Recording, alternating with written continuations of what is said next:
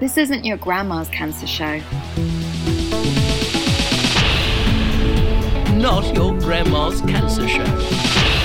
Hi, I'm Tatum Duroc, and today we are talking about menopause. Yes, for lots of us in the cancer community, we are going through it sometimes decades before we would normally, and on top of cancer treatment. And how do we even know what's cancer, what's cancer treatment, and what's menopause? It's a confusing mess.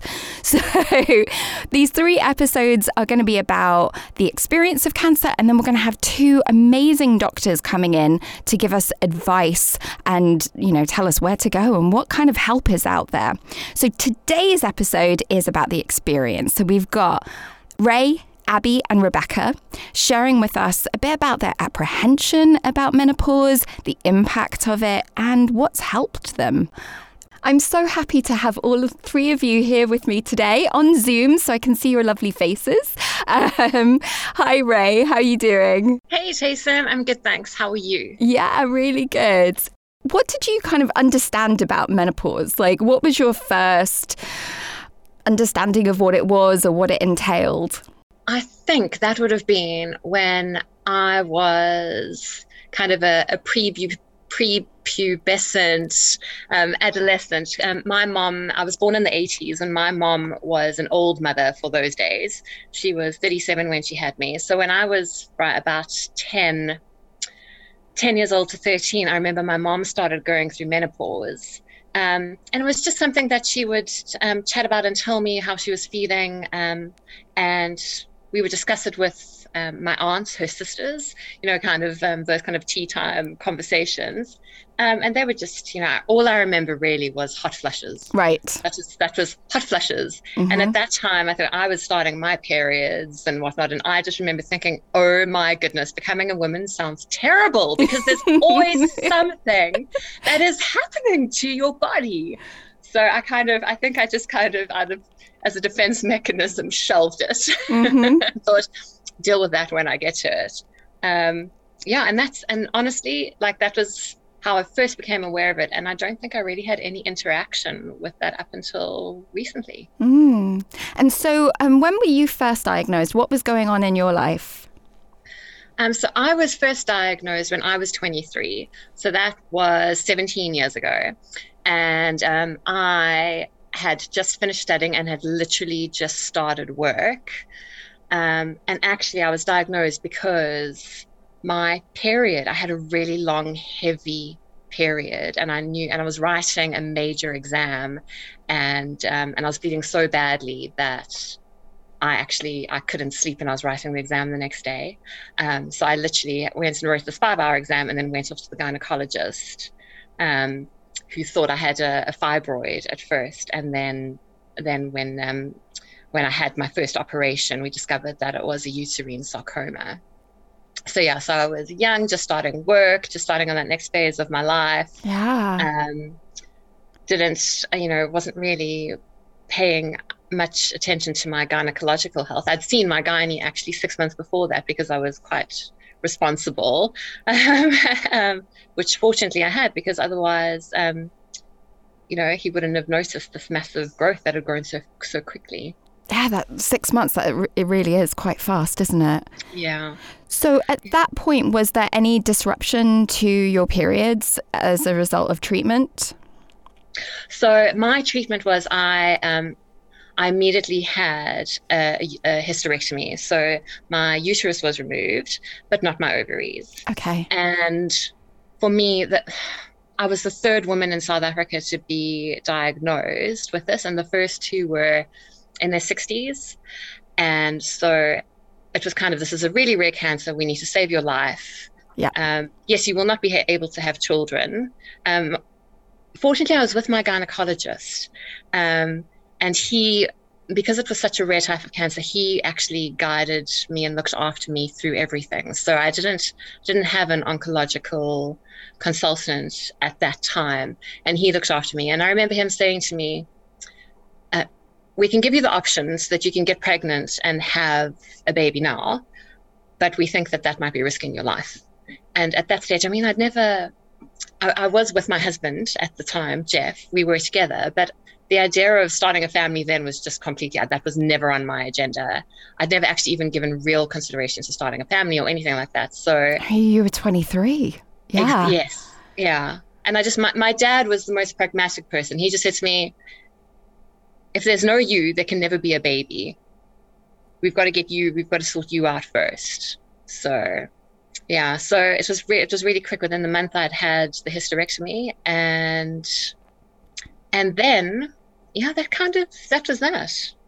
So what is it like having a hysterectomy but still having your ovaries? So um, what it means is that I don't have periods and that I don't bleed, but I do have all of the hormonal cycles that go along with having periods. So you still get P M S?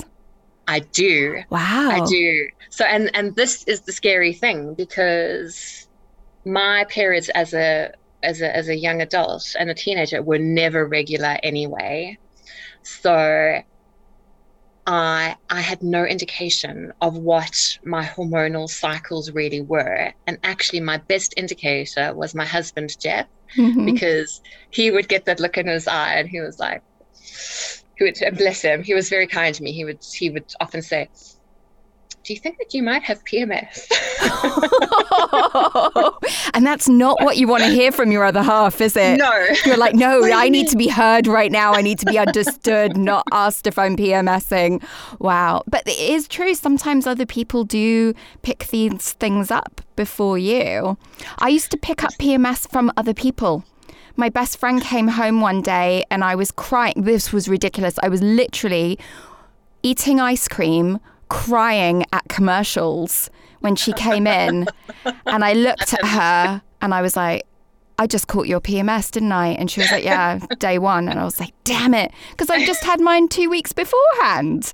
Oh, that's not fair. Totally not fair. But yes, you know, like sometimes there are signs of it that are like, oh, aruga, that irrational behavior. Yeah, yeah, crying at adverts is definitely oh. one. Oh, Shane, she's constipated. It's so sad.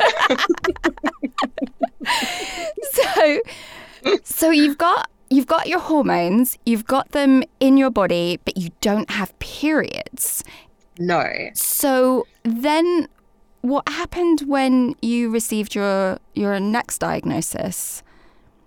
So, oh, so actually, the other the other thing that I think plays a part in. in my gynecological health is that I have polycystic ovaries as well. So my treatment is, is basically continual monitoring. So we decided that because sarcomas don't respond to chemotherapy or radiation, we would check my body for any other tumors and whip them out as soon as possible. So as part of my scans, um, my ovaries were being scanned as well. So I was kind of keeping on top of the the polycystic nature of that, mm-hmm. because whoever was scanning me would tell me, especially if I had an ultrasound. And I had a lovely uh, radiographer at the at the Marsden who would who was very open and would tell me exactly what was going on.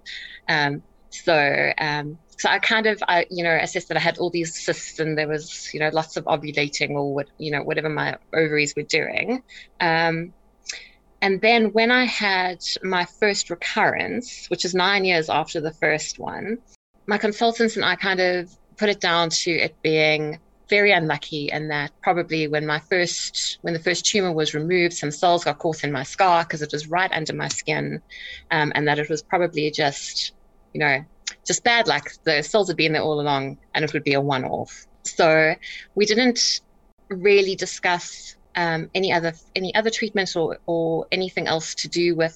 with my hormones specifically or health in general. It was just, okay, fine, we'll, we'll just carry on with what we were doing because this, it probably won't happen again. No, fingers crossed.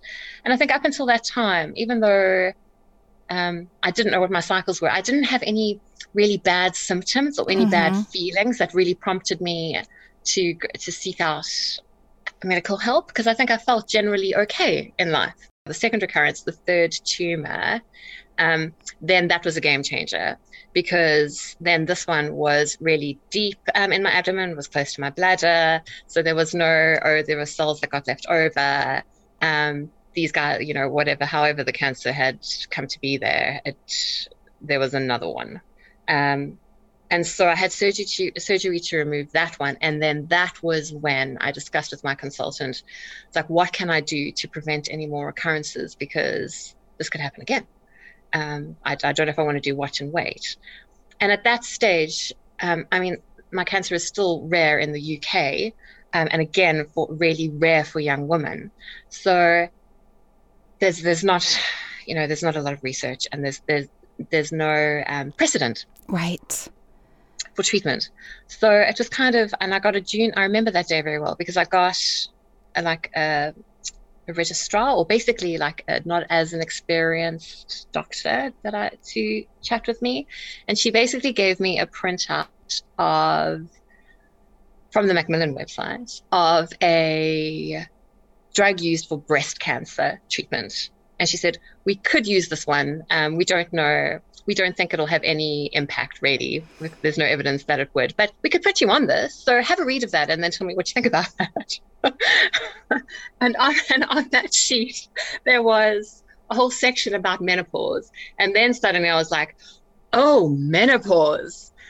And fortunately, I had been at Shine Connect and had attended a session on menopause, mainly because I had been to Shine Connect before and had done had gone to all the other sessions that I thought were relevant to me. And I thought, oh, you know, this is going to be relevant one day. And I just remember having my eyes opened at that session to what the menopause actually entailed. Yeah. What was your first? What was what was surprising about that to you? What did what did, had you not realized before?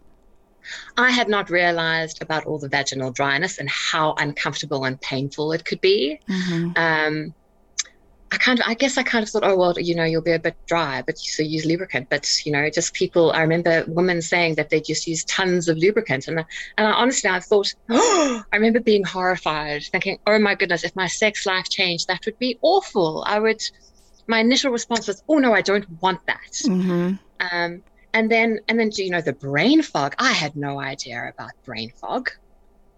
I had yeah. absolutely no idea. And just, and also like the general aches and pains. Mm-hmm. And, and I mean, it just seemed so vast yeah. and far reaching, and that I found it really overwhelming. And I thought, I, I cannot believe that I didn't know about this.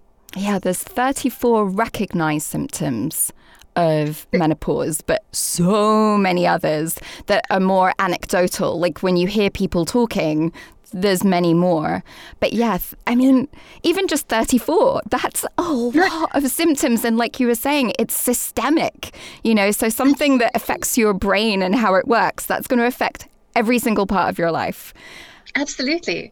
And, um, And also in how extreme the hot flushes could be. Mm. You know, it's not just about like fan yourself and it'll pass. You know, just and and also it just uh, it really hit home as how um, you know, the symptoms are so consistent and um, and repetitive as well. Every day battling, it seemed like an everyday battle. Yeah. And so yeah, so I remember thinking, wow, okay, that's pretty hectic. So when I when I saw the menopause and it was just listed, you know, like a, like two lines, you may experience early menopause, and like and that was it, like no details of what the actual symptoms right. were and what it was really about. Um, I think that is a really common feeling, right? Like. I remember Af saying in a previous podcast, she was like, yeah, you know, so they said, oh, we're going to throw you into early menopause. And that's it. That was the only information. So you have the word thrown out, but it's this very flippant, you know. Um, Immediately assuming that you know what it is, right, what it, how, what it entails. Yeah, how it affects you. Exactly. Yeah. And, you know, I mean, th- that's the thing about it is it's so vast, but also between twenty and twenty-five percent of women experience zero symptoms. Nothing, nada. You know, so there are a lot of women that sail through. And if you're one of those women that have sailed through, you know, you're sort of looking maybe at other women going, what are you talking about? You know? And then, you know, in in my mind, from what I've seen, there's about twenty percent that it is disabling in some way. You know, that either they, they you know, it, they can't continue their relationship, they can't continue their jobs, which is very, very common. Um, they can't, you know, like something in their life they are no longer able to do, or mm. they've ended up in hospital.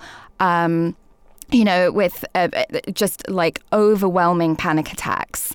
And so, yeah, that vastness, right, being put in as a two lines at the end of a sheet of paper, right? Like, it just doesn't do it justice. Yeah. And it doesn't do the pa- as, as patients, honestly. Yeah. So I think that really does very much need to change, especially Absolutely. when you're like choosing a new drug, which you are, you're dealing with your, you know, second recurrence, um, third diagnosis or third tumour, you know, that's already panic inducing. Absolutely. That's already brain fog inducing. That's already like waking up with aches and pains would make so much sense. You know, absolutely, exactly. Yeah, absolutely. And I think, and especially when you're dealing with cancer already, and not just the physical side, but the mental side, because for me, that's been the biggest part of it. For me, I have to prioritize. So if if I need, can eliminate anything that's going to cause me any any kind of harm, no matter what level that is, yeah. I, I, I don't want to deal. Yeah, yeah. And that's the tricky thing for you. And I think quite a lot of people in our in our you know, group is that um, if you're not having periods because they've been suppressed, sometimes you don't know, well, wh- how would I even know, you know, if exactly. I'm in perimenopause or not? Or if I've already had a menopause when I'm in my twenties, I, will I still get it again in my fifties? There's so much of this that we will definitely be asking those doctors in the Absolutely. next episodes. I really want to bring Abby into the conversation here. Abby, I've been seeing you nodding um, at a lot of those symptoms that we were talking about. Um, one hundred percent. one hundred percent. Yeah. yeah. So can you tell me what was going on in your life when you were first diagnosed? I had a bit of a tricky couple of years. Um, I had a hysterectomy when I was thirty-four, not for cancer, but for endometriosis and ovarian cysts. So I had a total hysterectomy, um, so ovaries and womb and everything. Um, the following year, I got viral meningitis, so I was quite low anyway. And then I thought, right, twenty thirteen, I'm going to have a really good year this year and it's going to be great. I was starting a new job. My youngest son had just gone to school. So I was I was like, yeah, this is great. My my life is starting again.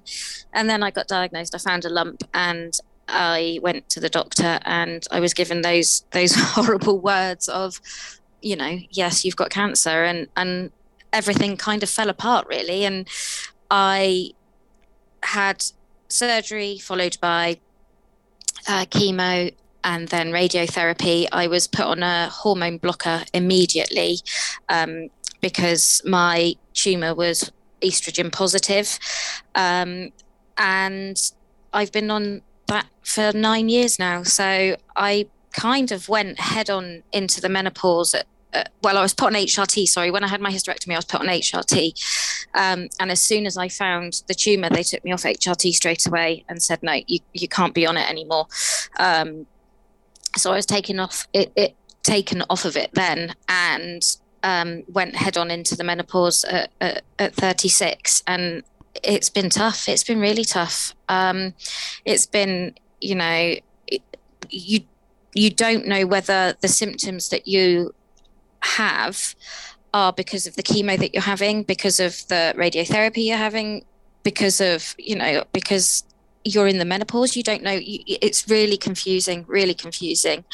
Um, so yeah, it's been, it's been tough, but I'm here. I'm still, you know, I'm still smiling. So. And we love your smile. And just for everyone listening to this, Abby has a gorgeous smile. So. Oh, Tatum. um, yeah, it is really tricky to know where one thing begins and ends. Out of the symptoms that you understand are part of the menopause, what would you say impacts you the most?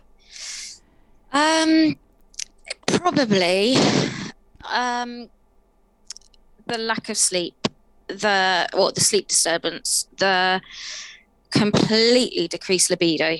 I mean, it's zero. It's, you know, which is really hard. Um, I've also, when I had an allergic reaction to my chemo, so I was diagnosed with fibromyalgia as well, um, whilst I was having um, radiotherapy. so the symptoms really overlap with mm. each other, and it's really tricky to know whether it's the fibro that's causing my joint pain or a menopause that's causing my joint pain. Um, the weight gain, I've been put on medication to help with my fibro, um, and it causes weight gain, but also so does the menopause cause weight gain. Yeah. Um, I have hot flushes. Like Ray said, hot flushes are just, sometimes they're unbearable, and you're getting, for instance, getting ready to go out somewhere and you feel like, oh, I'm going out, I feel great. And I may have, may as well have not dried my hair, because by the time I finish getting ready, my hair's wet through anyway. So, and it, it that impacts your mood, that impacts your self-esteem, that yeah. impacts, you know, you want to feel nice when you're going out, yeah. but you look dreadful. Um, so that's, that's, that's quite tough. Um, obviously, um, panic attacks, I think I mentioned panic attacks were a huge, huge thing to start with. Um, I can remember going shopping in Sainsbury's, and I was quite happily just going round the shops, filling up the trolley. You know, it, it, obviously it's a mission in itself when you've got mobility issues, but if you're feeling okay in yourself and you're doing it, it's fine. I, I got to an aisle and it was really busy, and I just thought to myself, I can't do this, I can't do this. And I had to leave, and I had to walk out the shop, and I sat in the car and I cried for about, I don't know, twenty minutes, half an hour, for no real reason. I yeah. couldn't, there was no, nothing triggered it. There was nothing that had happened, but I just got that overwhelming sense of, I, I got to get out. I need to get out. I need, I need space. I need to, um, I just need to be alone. Um, and that's, that's hell as well. Um, so yeah, so there, there's, It makes Sorry. you feel like you're not yourself, doesn't it? Mm, yeah, like, yeah, it does. Um, and it's taken me a long time. Um, it's I'm coming up nine years this year's um, this year of being post chemo, post well, and menopausal, but I am still menopausal. Um, so I've been nine years of that sort of limbo of, am I menopausal? Am I not? How long does it last? Am I mm. still going to be? What happens? Um, sorry, I've forgotten where it was. No, that's okay. Um, that's, we all sorry. understand that here. It happens to me all the time. Brain fog.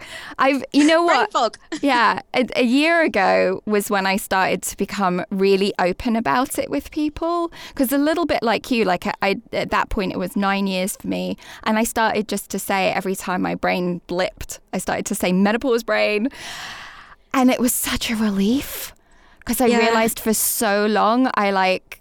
put more pressure on myself every time that happened, and I was like, oh my god, I don't have control of my brain. Um, and yeah, being able to kind of almost yeah in that moment name it was really yeah, useful for me. Take ownership of it and be like, yeah, this is me, I'm, you know, this this happens. Welcome to my world, girls and boys, you know. Um, and that, that's what I was going to go on to say, that it's it's taken nine years for me to to feel like myself again, like mm. post-cancer me, um, and to, like you, take ownership of it and to say to my friends, oh my God, I'm so sorry, I'm just having one of my menopausal moments. And I call it Menopausal Mary, that's my name.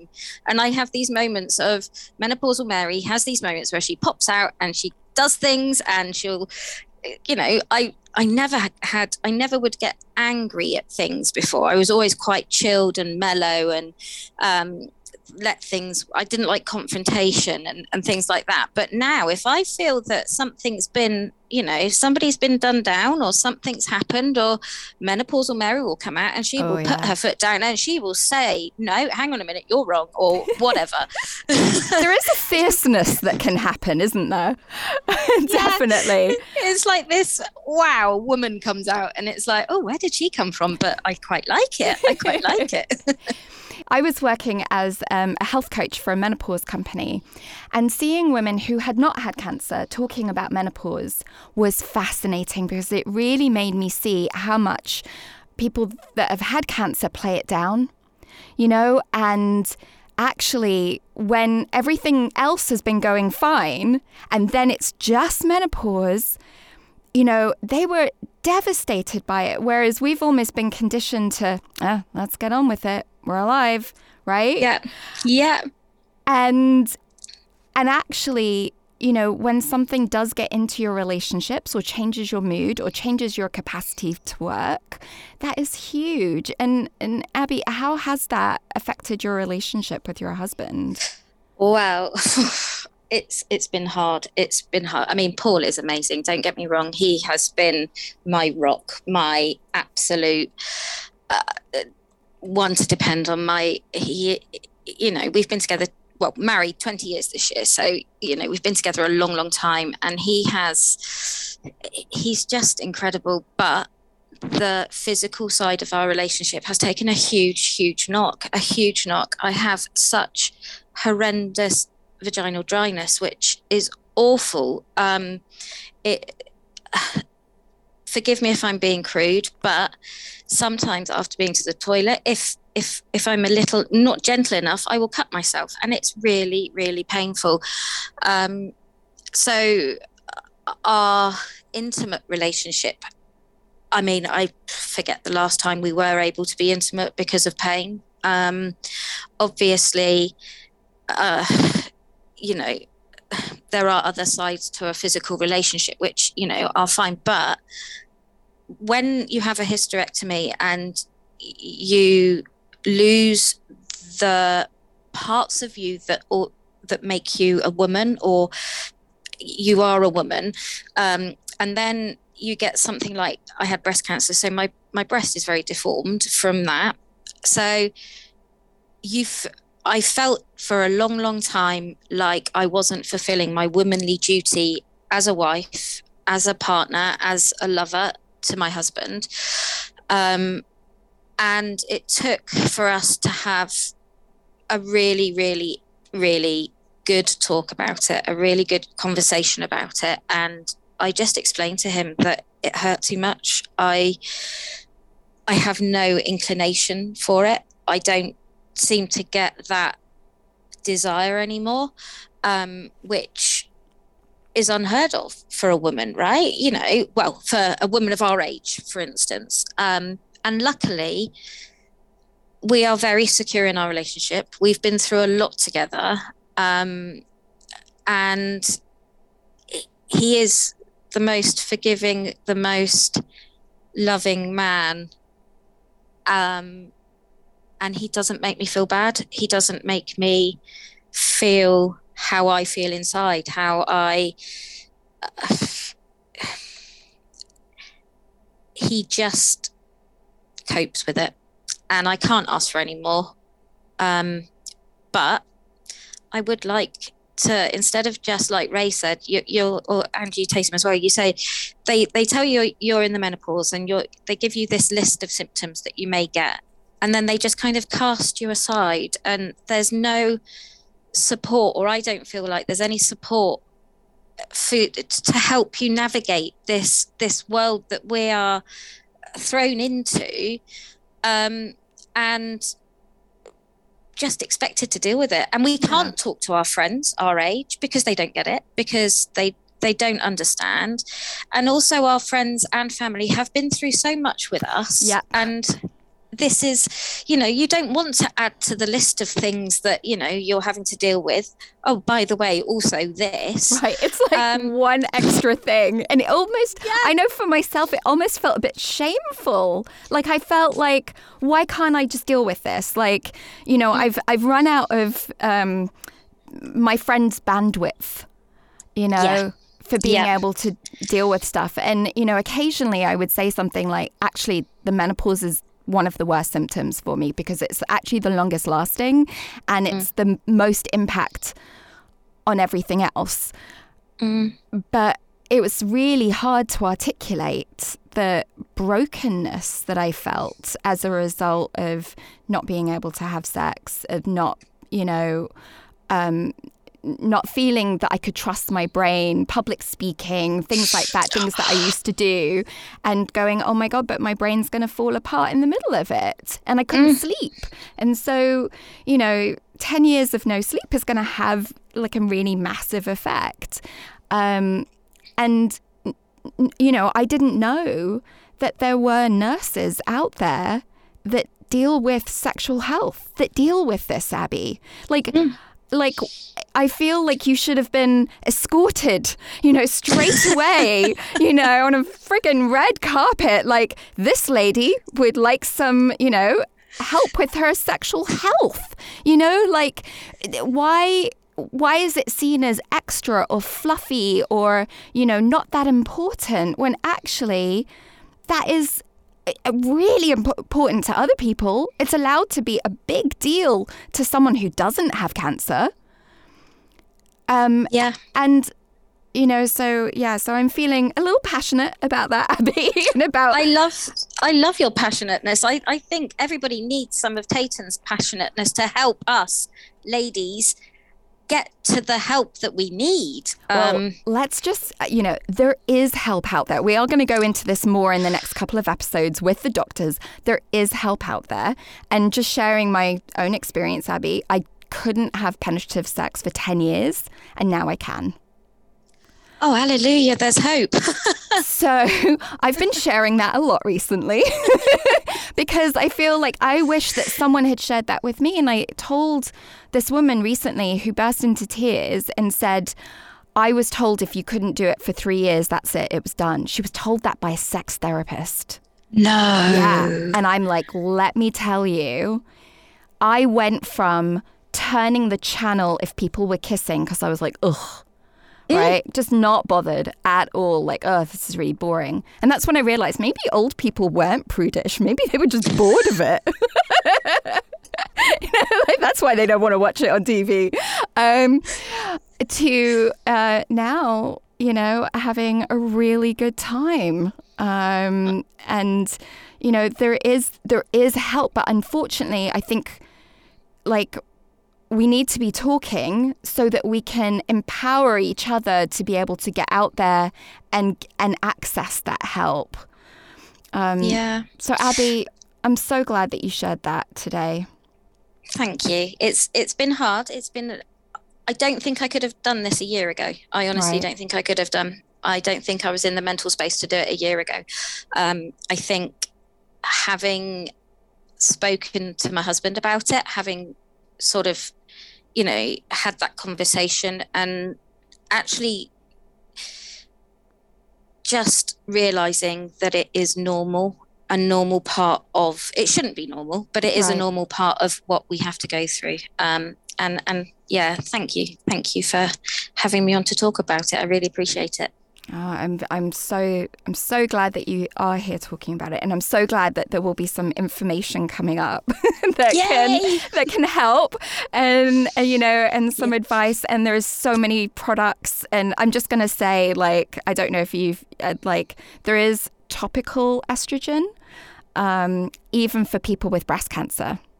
So wow. I've managed to get that, um, and. Um, I'm scribbling that down. Yeah, yes, yes, yes products. Um, they do um, really good lubricants for sex, and they do a vaginal moisturizer as well. Um, wow. And they're a really good brand. They're the ones that all the, you know, all the doctors and sexual health clinics, they, they're all big into yes, yes, yes. It is online as well. Um, the other thing that we talked about in the queer sex episode, um, but of course, you know, works for any of us, is um, also uh, basically rehab. So thinking about physiotherapy for your vagina. Um, and so reframing it that way. So sometimes when you haven't had any pleasure from somewhere, when, when you've had pain for a long time, right, your your neurons are connecting pain with that area. So yeah. it's starting with, um, it's starting by starting to get some pleasure there. And they do have vaginal dilators. I didn't get the good ones. There's better ones. I got hard plastic and they were horrible. The best advice Ooh. I got was get yourself a really good vibrator. And the idea is that you're not necessarily using it in terms of trying to have an orgasm, but that you're bringing blood flow into that area. So the blood flow plumps up the tissues, the tissues that are becoming thin and shrinking, and that's what causes the little cuts. Right. Um, so it literally can bring blood flow into that area. You could almost sit there and read a book. Like, it doesn't, you know, it could be on the outside, like reading a book, you know, that's your physiotherapy. And then you might start going, hmm, that's actually quite pleasurable. Maybe maybe something else might happen here, um, you know, and then you can venture inside a little bit. But now between like putting the moisturizer on every day and, you know, maybe even the topical estrogen, um, you're starting to connect a positive relationship with that area. And that over time is like one of the ways that the nurses will work with you in terms of building up to being able to have some pleasure. That to me is the one thing I want to be able to do is is have the the life I had back with my husband, um yeah. that we've not had for a, a number of years, you know, um so that's that's incredible. And I I um will be listening to the next ones with the doctors to hear what they say. Excellent. Thanks so much, Abby. And Thank I you. have Rebecca. Hi. Hi, Ray. And hi, Abby. Hiya. Hi. How has that um, been hearing from um, Abby and Ray? Yeah, I think um, interesting, two sort of different um, experiences of a similar problem. Come, you know, um, yeah, different thing. Like, you know, my story is slightly different, but equally maybe similar and different, you know, in some in some ways. But um, um, yeah, definitely interesting to hear different perspectives and different experiences about this topic. So, yeah. And have you also felt like the doctors kind of, you know, were a little bit flippant about menopause? Yeah, it was. Um, yeah, I, I, I don't think, apart from the conversation that I, uh, when I went to them with some side effects and symptoms, um, I don't think it has been mentioned really. Like, so I was um, diagnosed with breast cancer in January twenty sixteen, and um, my breast cancer was hormone positive. I found um, a lump in my breast, and so yeah, that carried on from there. So it was E R P R positive, and it was like the highest levels of scores in um, estrogen and progesterone. And so I had a lumpectomy quite quickly, and um, then I had to have a second operation for to remove some um, lymph nodes, um, and then I had chemotherapy and then uh, radiotherapy um, at the end of that. Um, and so during um, once once the chemotherapy started, um, I basically didn't um, didn't really have a period again. I haven't really had a proper period since then, which was like. Um, Kind of April twenty sixteen, I had a few, you know, a few sort of lighter periods, maybe, um, maybe in twenty seventeen and things like that afterwards. And um, when I when I did ask about this, and they said, oh, your body might recover, you might have, um, you know, your reproductive your periods again, but you might not. Um, and with me, I didn't really, or certainly not anything proper. And then I was diagnosed with secondary breast cancer following some hip pain I had on my left hip. Um, in March twenty nineteen, and um, so initially they didn't know if um, the cancer had come back as triple negative or if it was still hormone positive, because it was come back sort of quite aggressive. I had a um, following the bone scan, I had a triple hip fracture in my left hip, um, which is nice, you know.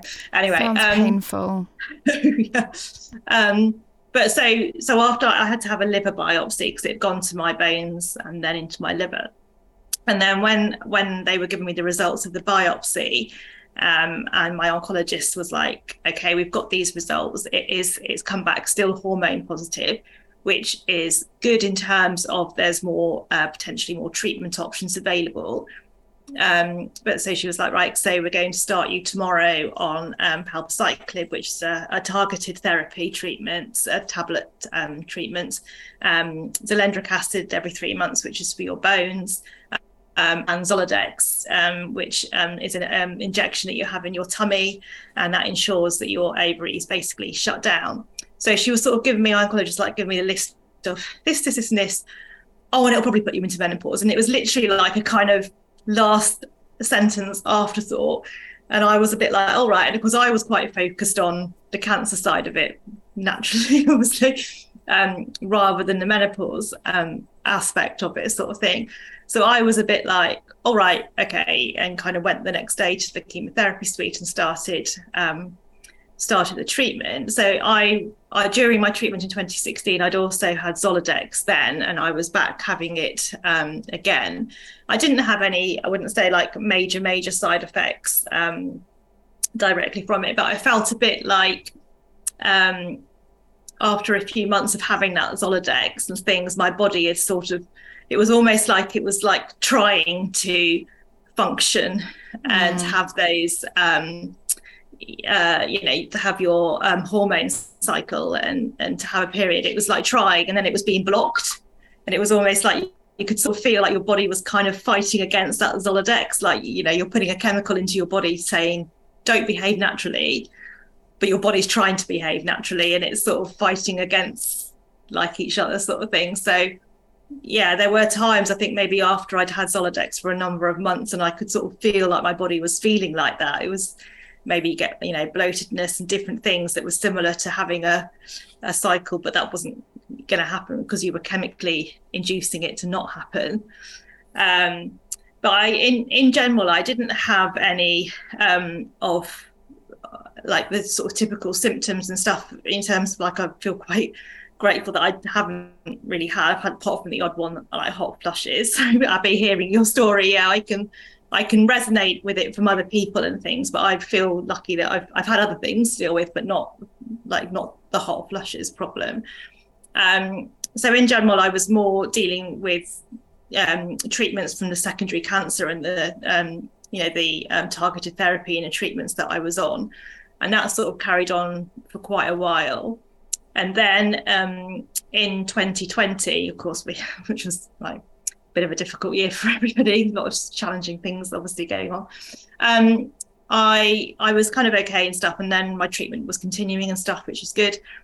Um, but as winter was approaching, um, I just had really, really terrible brain fog, and I hadn't experienced that before. Um, and it really, it was like November and December twenty twenty, and I kind of remember that it quite clearly. And um, it just sort of, it sort of came up slowly, but equally it was quite quick as well. And it suddenly was like, oh my gosh, I just, I, I can't, I can't concentrate. I can't see clearly. And of course, as ever, when you're living with stage four um, cancer, there's never just one thing going right. on. There's always like, you know, you're dealing with the side effects of your cancer treatment. And um, at that particular time, it was, it was winter, it was dark outside, it was cold, it was wet. We were going into that second winter lockdown. And so um, there was just, there was like so many things kind of happening. And I think that that all impacted on this like head fog and just this inability to really concentrate. And, and that affected my energy, it definitely affected my mood. I was feeling yeah. like, I was like crying in the morning, most mornings. And I'm not, I'm generally, you know, you have moments like that, but I'm generally wasn't like that. And it was, it sort of carry was carrying on for weeks and weeks. And I was just feeling like, I got to a point and I thought, this really isn't, this isn't me. And this, I haven't really experienced this feeling before where I, I couldn't, like, I was like, I need to send an email. Like I was still, I was working, I was still work four days a week. And I was like, I just like, I can't, like, I can't do it. I, I was like, the most basic thing, you know, the most, you know, normal thing. I was just feeling like it just felt grey. Everything just felt grey and foggy. And I just thought, I just can't, feeling like I can't, you know, I can't function. And that affects other things when it's like you're dealing with appointments to do with cancer or you're yeah. dealing. The overwhelm, normal. Isn't it? Like there's just an yeah. absolute overwhelm and there's just this, it, the bandwidth to deal with that is just gone. Yeah. Yeah.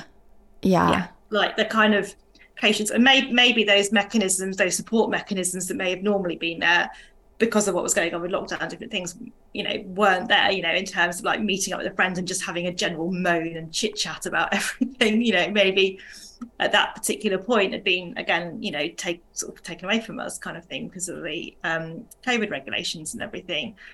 So all these things. And, and of course, the other thing was that my appointments with my oncologist had always been on the phone since March because of um, the regulations and everything. So I contacted them and said, I'd actually like to have a face-to-face appointment. So that was what I did in, in the December. And I explained to my oncologist, who's very nice, you know, everything that I'd that I'd been feeling, and that I, you know, this, it was kind of sudden in a way, but equally it had been a build up of lots, you know, lots of things. Um, and um, you know, she obviously, you know, did listen to me and everything, but she was just like, and my my question to her was, I said, well, is there anybody that I that you can refer me that I can speak to who's like a menopause and cancer expert, or somebody who's really familiar, even if it takes us six months to get that referral? She was like, no, there's nobody in the N H S, there isn't anything. So she's like, so what I can offer you is um, an antidepressant. I think it was Ventifaxel, I think it was called, that one. Um, and I just felt like, I'm, you know, there's nothing wrong with taking those things, but I just felt at the time that wasn't actually quite right, personally, just at that moment for me. I was wanting more to explore things, for example, like perhaps acupuncture or different things in my diet or yoga or, you know, I don't know, just, or even just to have a conversation with somebody who was really knowledgeable on this topic. Yeah. And um, yeah, the response was just, no, there isn't anybody. And I was a bit like, I'm sure in the whole of the N H S, there, there are people, there is, there are there experts are. in this. I felt quite sure that there were. And she also said to me, well, you, you can also speak to your G P about it. You can try them. So I did try my G P, and she was very nice and everything. But she, again, was like, well, I'm I'm the G P in our G P surgery who deals with menopause problems. But basically, no, there isn't any. Again, there isn't anybody in the N H S that I can refer you to. There isn't anywhere. And I was like, right, OK. So I just kind of left it. And then gradually the symptoms did improve. And I had a change of scenery over the festive period. And I think by January, I was sort of feeling a bit clearer and a bit brighter. But I definitely had that for like two months, that head fog of just that inability to do real simple, basic, you know, things like, oh, I'm going to visit my mum. What, what do I need to pack? Like, oh, my gosh, I can't. I can't. I, like, I don't know. I need to, you know. Like yeah, real... definitely. Like some women have been driving the same route for fifteen years, and then suddenly they don't remember the route. You know, yeah. it's it's at, it can be just incredibly crazy making, right? Mm. And like all these things that like are normal are suddenly not normal anymore. And you know, I think that you know I've definitely heard with secondary cancer that, you know, it is often dismissed, but yeah. I know of someone who wasn't going to continue her treatment because she said it, her treatment was intolerable. And then one of her doctors was like, is it the treatment or is it the menopause? They gave her help for the menopause, and she was like, oh yeah, treatment's okay.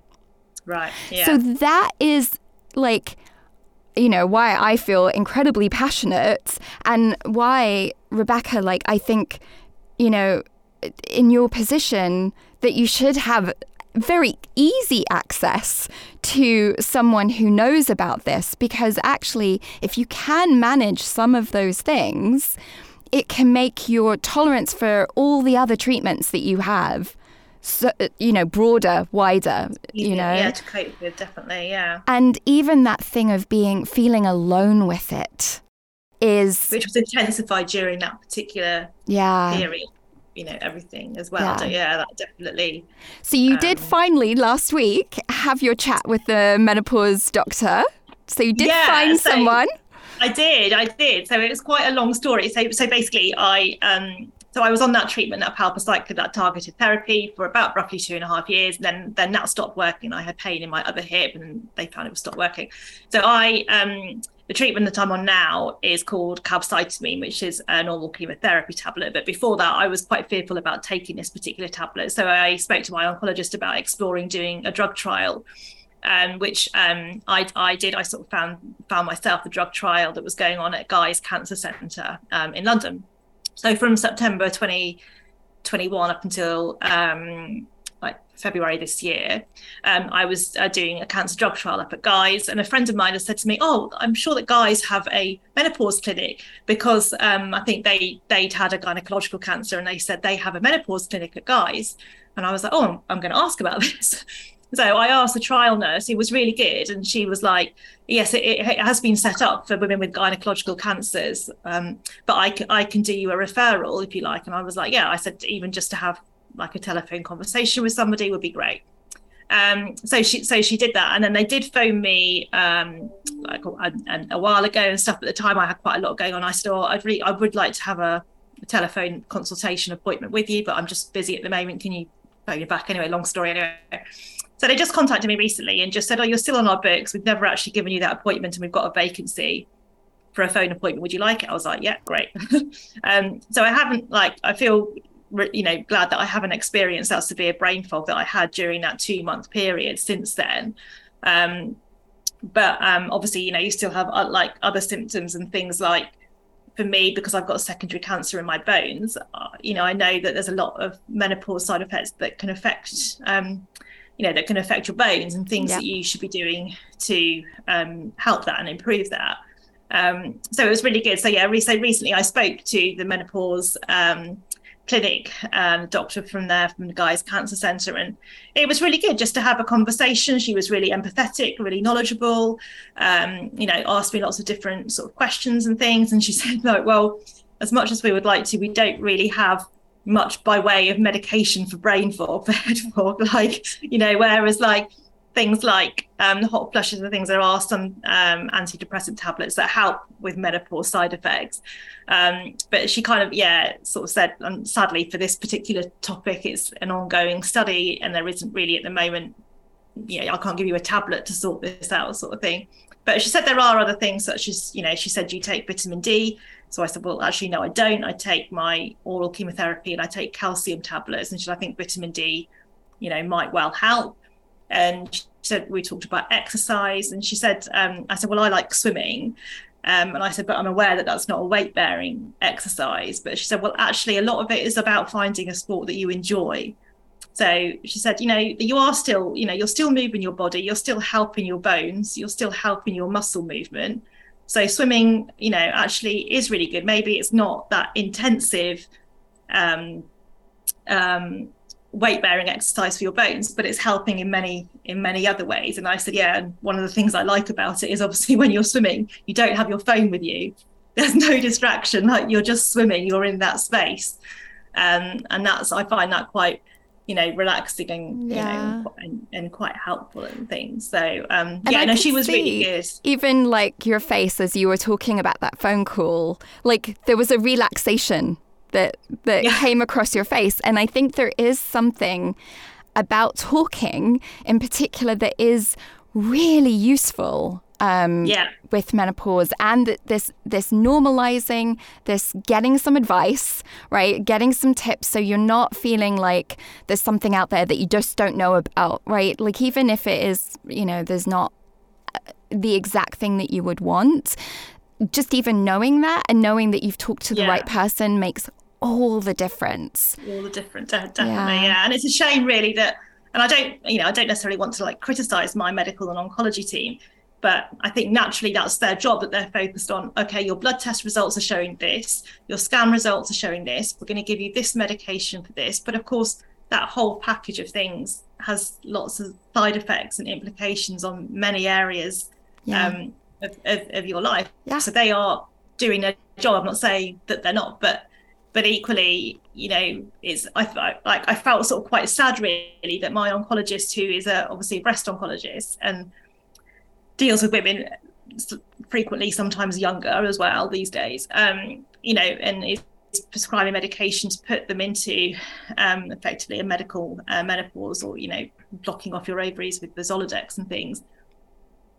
But wasn't like, oh, I know, there's a menopause clinic at Guy's Cancer Centre. It might yeah. take six months, but I can do you a referral. Yeah, yeah, absolutely. And there should be pathways at all stages mm. of of cancer to support that, right? Because whether you know you're in menopause or not, because you don't have periods anymore, because they've been shut down by Zoladex, there are so many questions.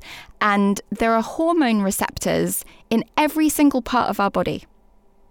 Every part, in our hearts, in our brains, in our muscles, in our bones, and every single part of that of your body can be affected by those hormones not being there. So it is a systemic effect, you know, and an emotional one, and a mental one, and a physical one, like all the different levels. So yeah, I mean, my, you know, my drive would be that they have, like, that's just one of the things. You see your oncologist and then you see someone for the menopause, whether mm. you're in it or not yet, you know, so that you know what you're looking for. Um, I could talk about this all day, and this is why we have three three of these episodes, because there's so much more to cover. Um, but we're just going to wrap up today, and maybe um, if, uh, Ray, you could say one thing that you're taking away from, from the chat today. This, this feels really relevant, because here we are, we're a group of women talking about this.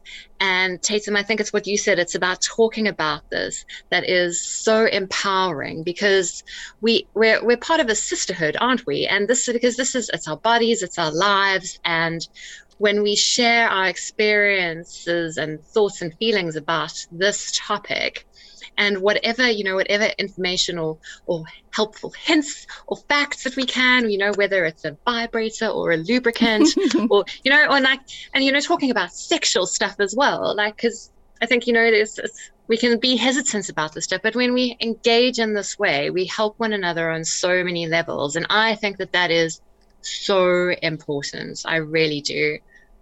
And I think that's fabulous. So I think you doing, putting this podcast together is so helpful for anyone who listens and who can just, if they take one one tiny positive or one tip or anything from that, I think that's, it's a total win.